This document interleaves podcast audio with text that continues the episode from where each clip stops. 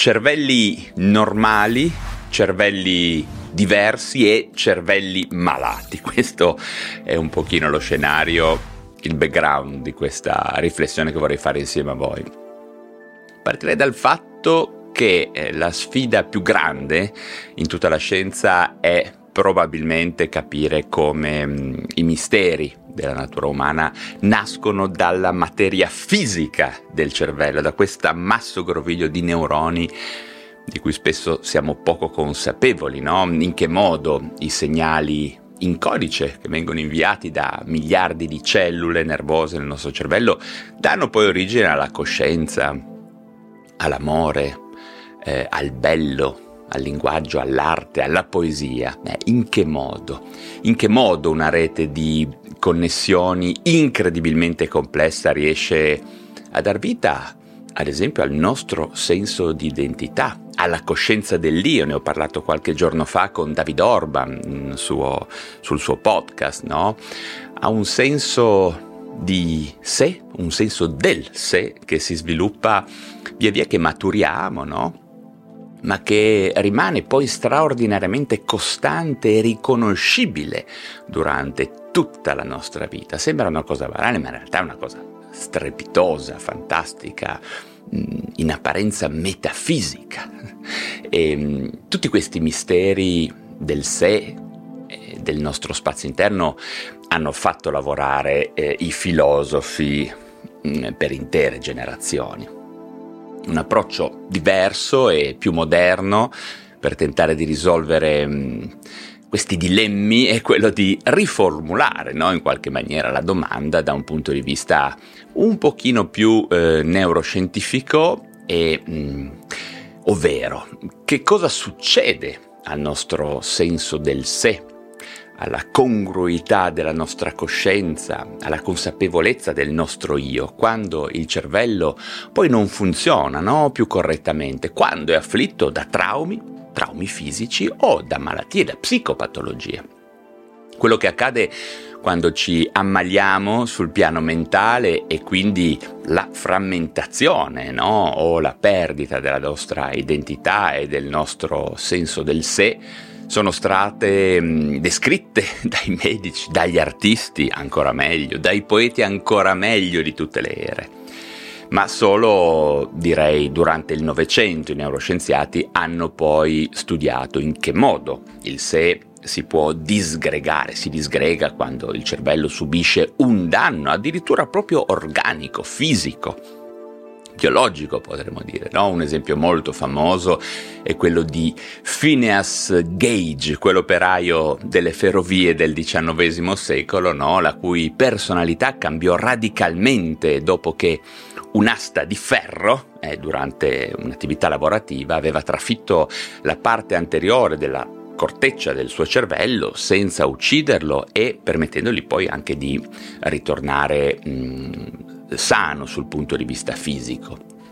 Chi lo aveva conosciuto prima di questo infortunio disse semplicemente: dopo questo evento assurdo e in apparenza miracoloso che è accaduto, il signor Gage non è più il signor Gage.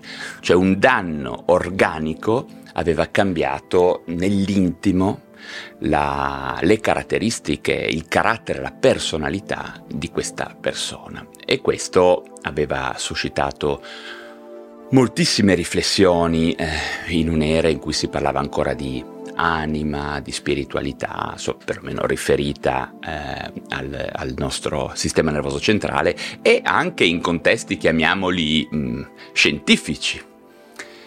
L'infinita serie di queste storie, no? Che abbiamo in letteratura scientifica e anche nella narrativa popolare, in cui una persona non è più lui dopo che accade qualche cosa al suo cervello, tutte queste storie presuppongono che ci siano un insieme anche, no, di comportamenti normali per un individuo, no? Sia per un individuo specifico, sia per le persone in generale. E nel corso della storia umana la linea di demarcazione tra normale e anormale è stata tracciata in punti diversi, spesso è diventata sfocata, no?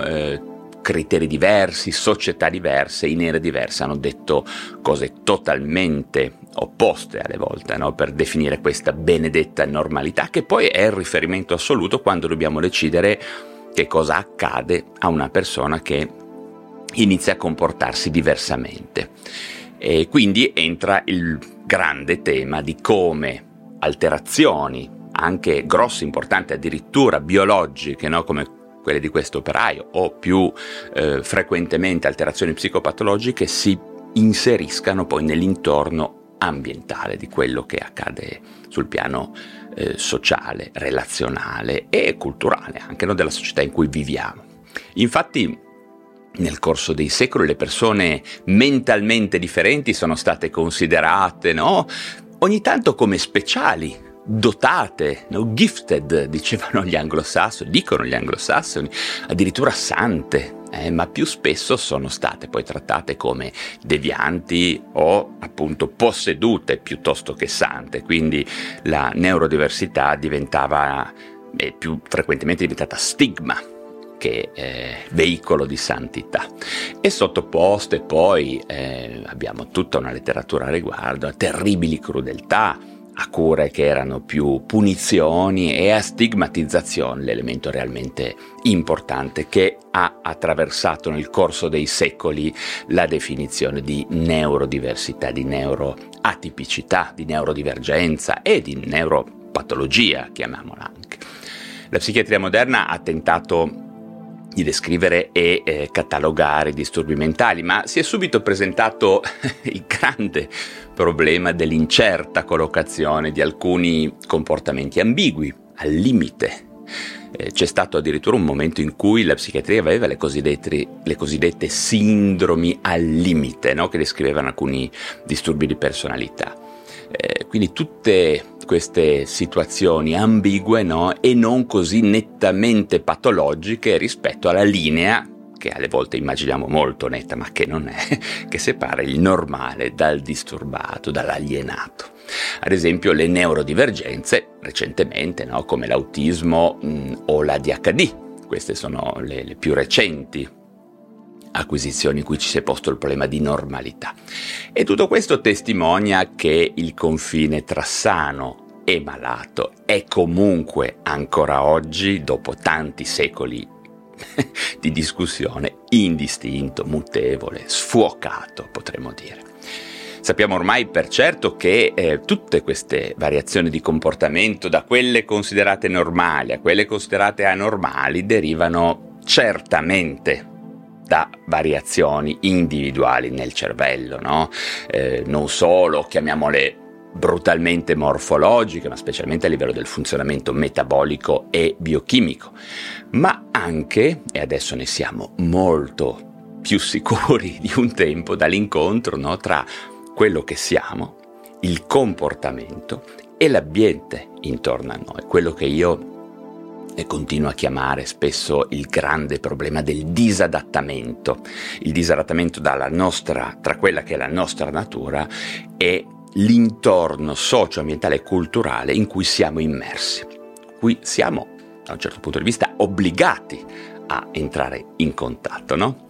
Infatti ogni attività in cui ci impegniamo, ogni sentimento, pensiero che facciamo ci dà il nostro senso di individualità e proviene dal nostro cervello.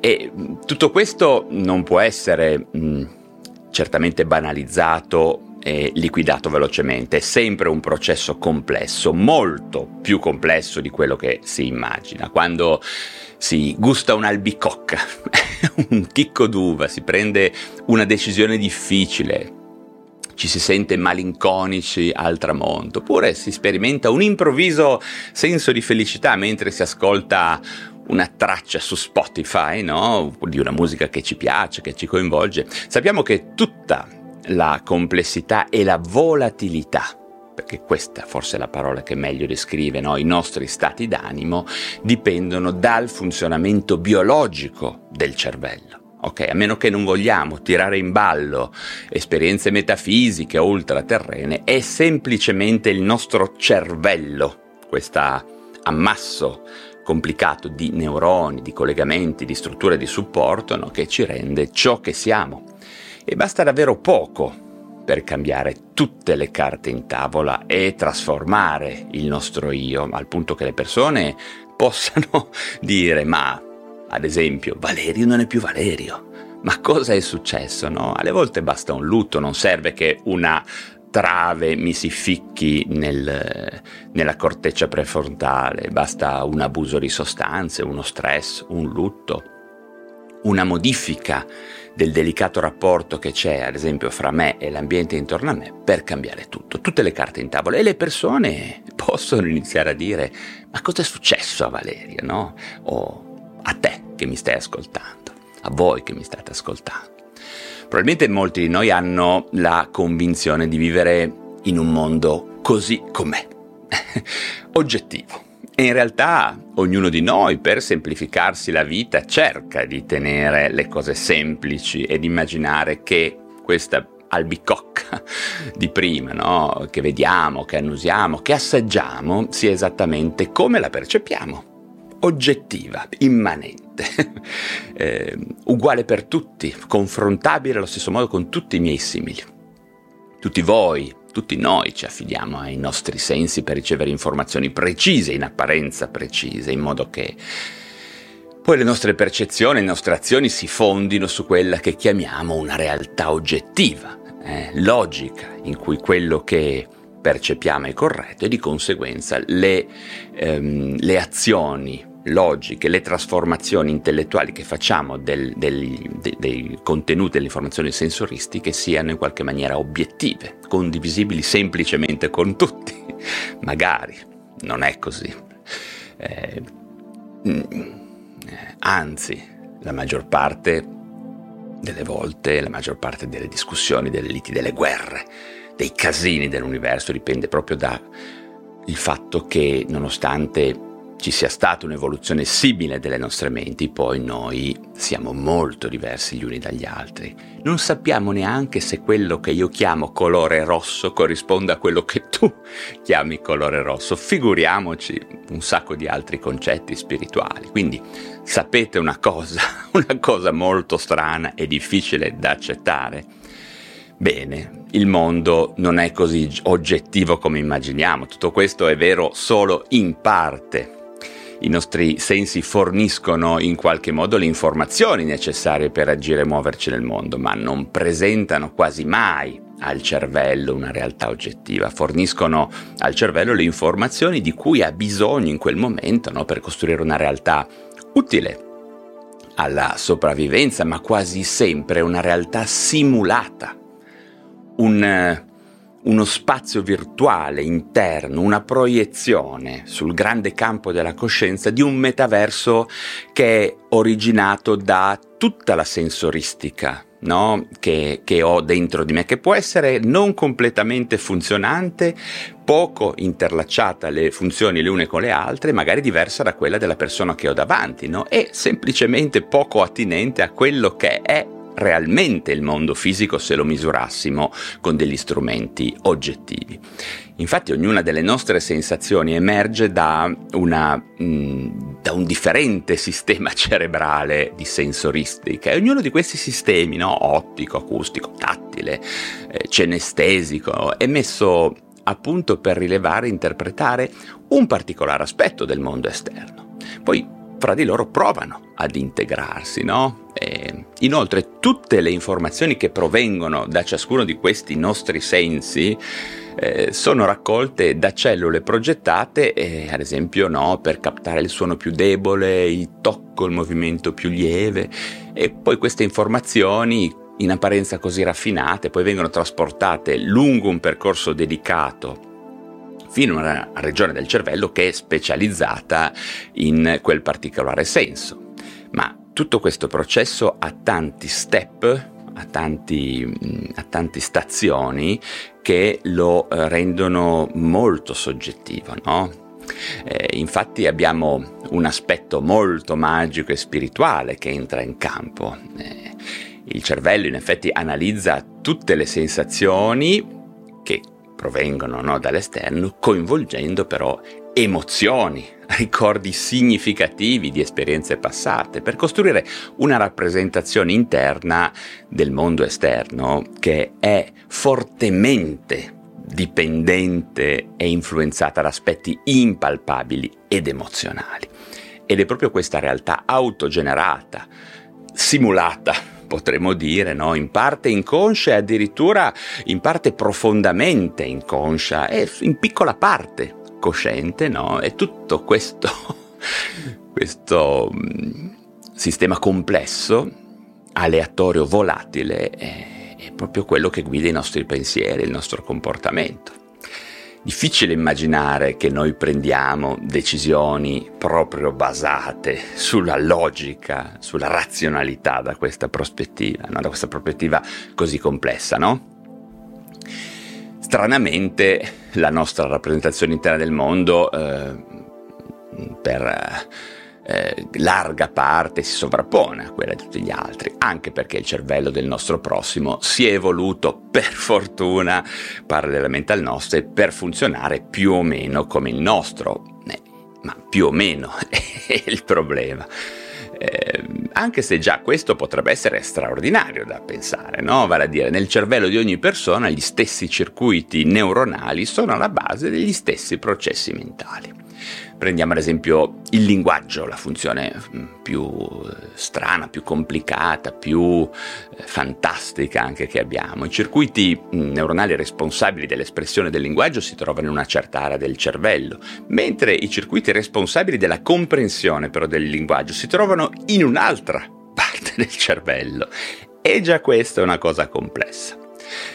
Se nel corso dello sviluppo embrionale o durante la crescita, no, questi circuiti neuronali tutti diversi che devono parlare tra loro e che si sono evoluti in maniera parallela ma diversa nel corso, no, della filogenesi, non riescono, diciamo, a formarsi normalmente, a rispettare lo sviluppo che poi è stato programmato dalla selezione naturale, dal DNA, no? O se si danneggiano per cause anche esterne, i nostri processi mentali, ad esempio per il linguaggio, vengono scompaginati e cominciamo a sperimentare e a descrivere il mondo in modo molto diverso, addirittura estremamente diverso, no, rispetto alle persone intorno, e di conseguenza ad agire poi in modo diverso.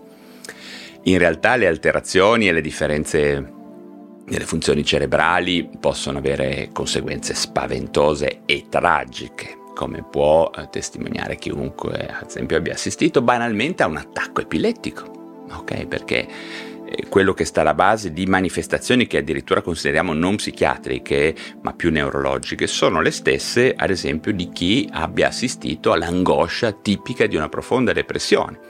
Probabilmente sono solo un pochino meno complesse, c'è un pochino meno di coinvolgimento di tutti i circuiti riverberanti presenti nella nostra mente, ma ragazzi, la materia di base è quella, la massa di neuroni che abbiamo qua, no? Gli effetti delle malattie mentali più gravi possono essere devastanti per chi ne è colpito e per le loro famiglie, e la sofferenza globale dovuta, diciamo, a queste malattie è realmente incommensurabile. Ma sul versante opposto possiamo dire che alcune alterazioni dei circuiti cerebrali, chiamiamoli tipici, possono conferire benefici e affermare l'individualità di una persona. Non sempre sono una patologia, no? Possono essere una diversità, ma non una patologia. La realtà è che un numero sorprendente di persone che soffrono di quelle che potremmo considerare un disturbo, secondo una mera analisi statistica da DSM, no? Però presentano dei processi non di disadattamento con la realtà intorno a loro e probabilmente sceglierebbero di non eliminare questo aspetto del loro sé, questa loro neurodivergenza, no?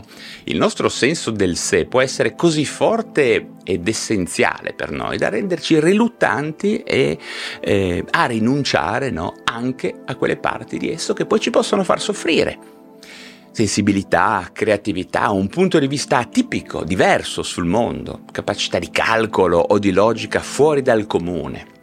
Anche perché il trattamento di alcune di queste condizioni troppo spesso compromette il senso del sé, no? La nostra capacità di essere quello che siamo e di percepirci come siamo, la continuità della nostra coscienza dell'io, no? Della nostra consapevolezza dei nostri atti di conoscenza. E infatti alcune volte i farmaci possono affievolire alcune nostre funzioni, no? Volontà, attenzione, alcuni processi di pensiero. Questo è un aspetto della terapia che noi psichiatri vediamo spesso, che spesso scotomizziamo e allontaniamo da noi perché effettivamente aprono il campo a una discussione troppo complessa rispetto alla quotidianità della clinica, che alle volte richiede anche dei tempi estremamente rapidi purtroppo, e che andrebbero comunque discussi molto bene con le persone quando si decide qual è il processo terapeutico che si vuole portare avanti con un dato paziente, no? Anche perché i disturbi del cervello forniscono, tutto sommato, possono fornire anche una finestra di osservazione molto utile, chiamiamolo pure sul cervello tipico, sul cervello, chiamiamolo sano, normale. Infatti più gli scienziati, i clinici, approfondiscono le conoscenze sugli disturbi cerebrali, no? Grazie all'osservazione, anche scrupolosa, attenta, con metodiche avanzate, digitali, no? Di neuroimaging dei pazienti, e associando anche la ricerca neuroscientifica e quella genetica, no? Più fanno tutto questo e più comprendono come funziona la mente quando tutti i circuiti cerebrali possono funzionare in maniera non normale e non armoniosa, no? Per così dire. E quindi in questo modo è più probabile che riescano a sviluppare trattamenti efficaci quando qualcuno di questi circuiti si altera, no? Cercare di trovare la differenza fra normale, diverso e patologico, quindi indagare la sfera personale e l'interazione, il disadattamento, il processo di disadattamento che abbiamo fra una neurodivergenza, una neuropatologia e l'ambiente, è veramente un po' la chiave per ottenere il migliore trattamento per una certa persona in quel preciso momento, in lo specifico contesto socio-ambientale. Più impariamo a conoscere menti insolite, ad accettarle, no? Menti atipiche, e più è probabile che riusciremo come individui e come società a comprendere e a empatizzare con persone che pensano in modo diverso da noi, no? E più si riduce anche il rischio che queste vengano stigmatizzate o rifiutate, che poi il problema è quello, anche perché, come abbiamo detto all'inizio, gran parte della sofferenza di chi ha un disturbo mentale non deriva in realtà dal disturbo stesso, ma piuttosto dall'incontro tra la sua diversità e il mondo delle persone, chiamiamole neurotipiche, attorno a lui. Non sempre è così, ci sono dei disturbi oggettivamente che creano problema anche se uno fosse su un'isola deserta oppure nel suo castello fatato, no? Ma spesso è così. Questa è una cosa che va detta e va sottolineata, perché alle volte proviamo a curare in maniera sbagliata proprio dei processi di disadattamento più che la patologia in sé, ok? Questo è molto importante da comprendere in psichiatria. Se la gente conoscesse e accettasse maggiormente il fatto che il nostro cervello può funzionare in maniera anche molto diversa tra i vari esseri umani, potremmo evitare di fare, ad esempio, quello che mi viene da chiamare mental shaming, no? Per così, insomma, discriminare funzionamenti mentali diversi e provare anche a accettare i funzionamenti diversi dalla media, no? O perlomeno provare a non aggiungere la sofferenza dello stigma e del giudizio a chi magari soffre già abbastanza. Io immagino veramente un futuro in cui vedere sul piano del neuroimaging le psicopatologie e le neurodiversità, poterle toccare con mano e mostrarle alle persone, no? Proprio per impedire di obbligare alcuni soggetti, alcuni individui a restare su alcuni percorsi predeterminati della nostra società, no? Allo stesso modo in cui chi ha una gamba rotta viene esonerato dall'utilizzare, che ne so, le scale mobili, no? Sino a che non possiede nuovamente le caratteristiche di mobilità tali da farlo con tranquillità e sicurezza. Mi sembra discorso tutto sommato molto banale. Bene, Per adesso mi fermo, il discorso è sicuramente enorme, spero di avervi comunicato bene il punto. Se vi interessano comunque questi temi delle neuroscienze, ne trovate tanti sui miei canali, il canale YouTube, il podcast, sul mio libro PsyQ, per cui vi invito a sostenere questo canale da cui mi state ascoltando con un like ed iscrivervi subito da qualche parte alla piattaforma digitale da dove mi state ascoltando. Se siete dei super curiosi, poi se volete aiutarmi a proseguire questa mia attività di divulgazione, abbonatevi nello specifico al mio canale YouTube per accedere a tutti i vantaggi, ai numerosi contenuti che ci sono già adesso speciali, che sono presenti per i soli abbonati, e per poter assistere poi alle live esclusive per abbonati in cui incontrerete personaggi strepitosi a cui potrete fare domande dirette e ricevere risposte dirette. Questo è molto importante, fatelo. Infine voglio ancora ripetervi di andare a cercare il mio ultimo libro, che si chiama PsyQ, su Amazon. Si parla di una visione nuova e moderna della psichiatria in cui predomina la psicoeducazione, la consapevolezza delle cure, l'auto, mutuo aiuto e la lifestyle psychiatry, la psichiatria dello stile di vita in cui modifiche strategiche del nostro stile di vita possono prevenire il disagio psichico e contribuire nella stragrande maggioranza dei casi a potenziare i trattamenti classici che possono essere già in atto, no? Psicofarmacologia e psicoterapia. Basta che cercate Valerio Rosso su Amazon per trovarlo. Il titolo è PsyQ. C'è la mia facciazza in copertina, lo troverete subito. Bene, ragazzi e ragazze, anche per oggi ho terminato, ma ci si rivede presto per parlare di un nuovo argomento.